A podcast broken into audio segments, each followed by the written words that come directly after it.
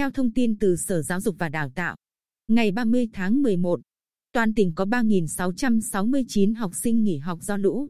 Trong đó có 2.669 học sinh cấp mầm non, tiểu học, trung học cơ sở thuộc các xã Phước Nghĩa, Phước Hòa và Phước Thắng, huyện Tuy Phước.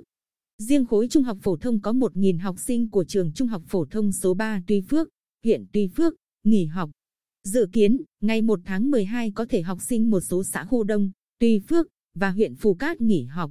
Trước đó, Giám đốc Sở Giáo dục và Đào tạo đã có văn bản chỉ đạo các trường chủ động theo dõi tình hình bão lũ cho học sinh nghỉ học để đảm bảo an toàn.